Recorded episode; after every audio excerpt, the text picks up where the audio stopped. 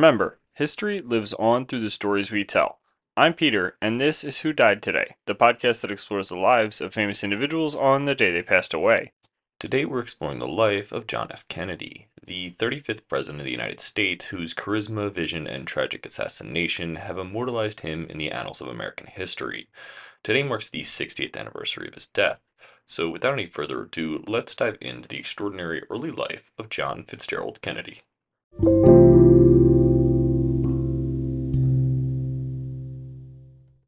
Part 1 A New England Heritage The Making of a Future President, 1917 to 1940. John Fitzgerald Kennedy, destined to leave a lasting mark on the fabric of American history, was born on May 29, 1917, in the storied Kennedy clan of Massachusetts. His father, Joseph Patrick Kennedy, was a man of formidable ambition and financial acumen, who would eventually rise to become one of the wealthiest men in America and the U.S. ambassador to the United Kingdom. His mother, Rose Elizabeth Fitzgerald, hailed from a political dynasty herself as the daughter of John F. Fitzgerald, the prominent mayor of Boston. From the outset, the young Jack, as he was affectionately known, was instilled with the potent mix of political ambition and personal charm that characterized the Kennedy family. Growing up in Brookline and later in the affluent suburbs of New York City, Kennedy's early years were shaped by the family's high expectations and staunch Roman Catholic faith that would guide his moral compass throughout his life. Yet, young Kennedy's path was not without its hurdles. From a tender age, he was beset with health issues, a foreshadowing of the chronic medical problems that would follow him into adulthood. At the age of three, he contracted scarlet fever, a potentially fatal illness at the time, which he miraculously survived. This brush with mortality instilled in Kennedy a sense of urgency and a zest for life that would become hallmarks of his character. Kennedy's education was a reflection of his family's status and aspirations. He attended the Choate School in Connecticut, where he was an average student but a natural leader among his peers. His charming demeanor and his quick wit were evident even as he struggled to emerge from the shadows of his more athletically inclined older brother, Joseph Kennedy Jr. Upon graduating, Kennedy embarked on a grand tour of Europe, which broadened his worldview and sharpened his appreciation for international affairs a passion that would later become central to his political career. He returned to enter Harvard University in the fall of 1936, where he majored in government and international relations. His senior thesis on Britain's lack of preparedness for World War II was later published as the book Why England Slept, bringing him his first taste of public acclaim. Kennedy's Harvard years were not just defined by academic achievement, but also by personal growth and family tragedy. The untimely death of his older brother Joe in World War II deeply affected Kennedy, thrusting upon him the mantle of family expectations. It was during these formative years that young Kennedy's sense of identity and purpose solidified, setting the stage for his entrance into the public arena. Graduating from Harvard in 1940, Kennedy left the halls of academia with a degree and a burgeoning sense to serve his country. As Europe plunged deeper into conflict, he set his sights on military service, a decision that would test his mettle and prove to be the crucible in which he, the future leader was going to be forged.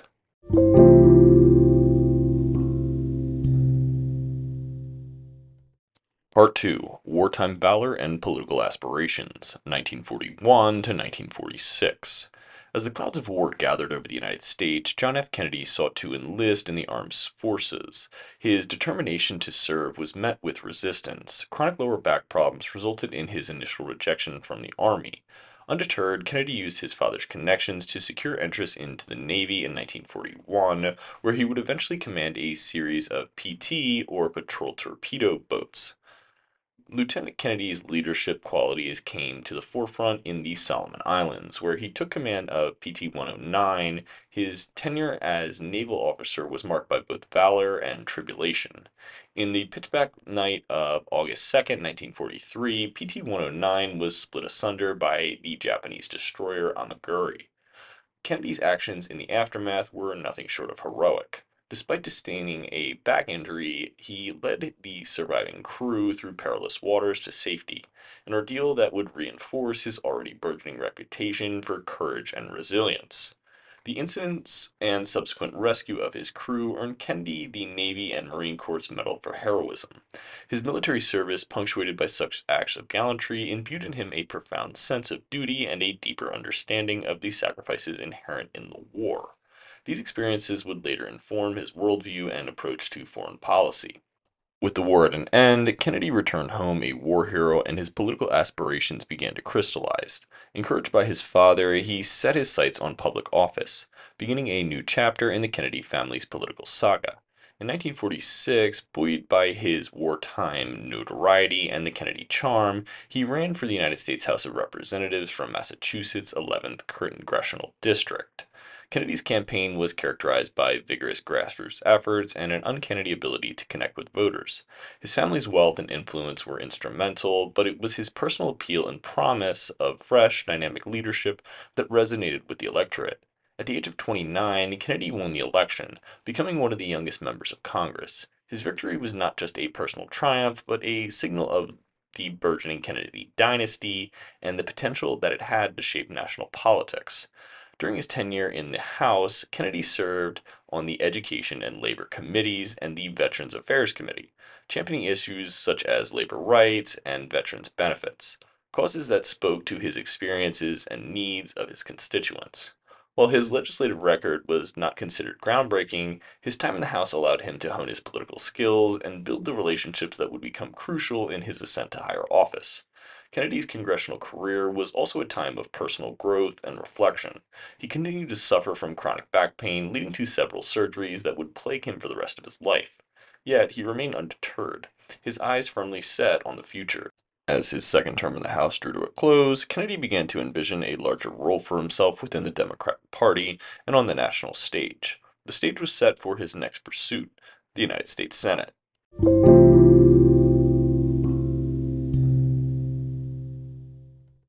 Part 3 The Road to the White House, 1947 to 1960. After serving three terms in the House of Representatives, John F. Kennedy's political trajectory took a decisive turn. In 1952, he challenged Republican incumbent Harry, Henry Cabot Lodge, Jr. for the United States Senate seat in Massachusetts.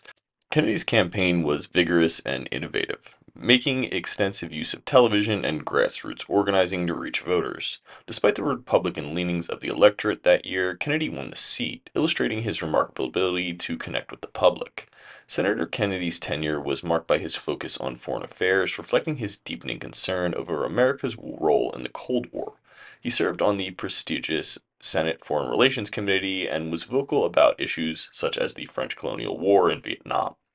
However, his Senate career was also marked by periods of illness, including a near fatal bout with Addison's disease, a condition that affects the adrenal glands, in 1954. Despite his health challenges, Kennedy's profile continued to rise, and he published a book titled Profiles in Courage in 1956, which won the Pulitzer Prize for biography. The book, celebrating acts of bravery and integrity by American senators, resonated with a country anxious about the threat of communism and nuclear war, further propelling Kennedy into the national spotlight. His marriage in 1953 to Jacqueline Bouvier, a woman of considerable charm and cultural sophistication, also enhanced his appeal. As the 1960 presidential election approached, Kennedy's ambition and meticulous planning of his father's political machine set the stage for his campaign for the presidency.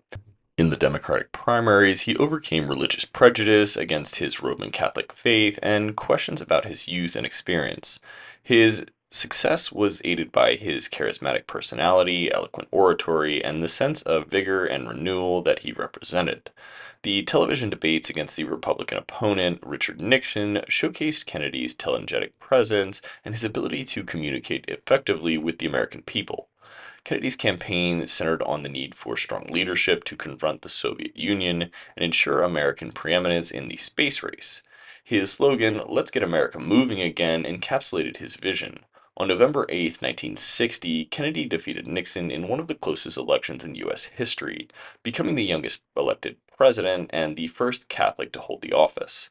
As president, Kennedy faced a host of challenges, including the Bay of Pigs invasion, the Cuban Missile Crisis, escalating tensions in Southeast Asia, and the growing civil rights movement.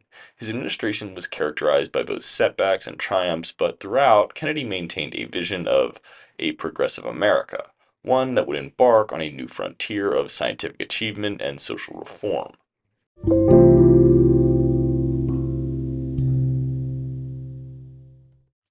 Part 4 Tragedy and Legacy, 1961 to 1963.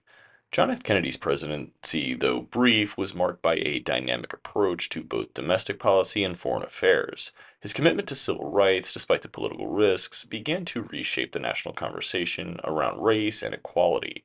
The introduction of the Civil Rights Act in 1963, though not passed until after his death, signaled a turning point in American history. Kennedy's domestic agenda also focused on economic policies, including tax reforms and measures to combat recession, which laid the groundwork for the prosperity in the later part of the decade. In the realm of international politics, Kennedy's tenure was defined by the Cold War and its tensions. The Cuban Missile Crisis in October of 1962 brought the world to the brink of nuclear war. Through a combination of public firmness and private negotiation, Kennedy managed to defuse the crisis, which is often cited as his greatest moment of statesmanship. This event profoundly affected his perspective on global affairs, leading to a subsequent emphasis on diplomacy and a landmark nuclear test ban treaty. Kennedy's vision for America extended to the stars with the space program's mission to land a man on the moon, encapsulating his belief in the pursuit of bold endeavors. His commitment to innovation and science solidified the United States' position in the space race and inspired a generation to look upwards and beyond. Despite his achievements, Kennedy's time in office was also marred by challenges and controversies, including escalating military involvement in Vietnam and the disastrous Bay of Pigs invasion. However, it was his push for peace and understanding, encapsulated in his commencement address at American University in June of 1963, that showcased his evolving diplomatic philosophy.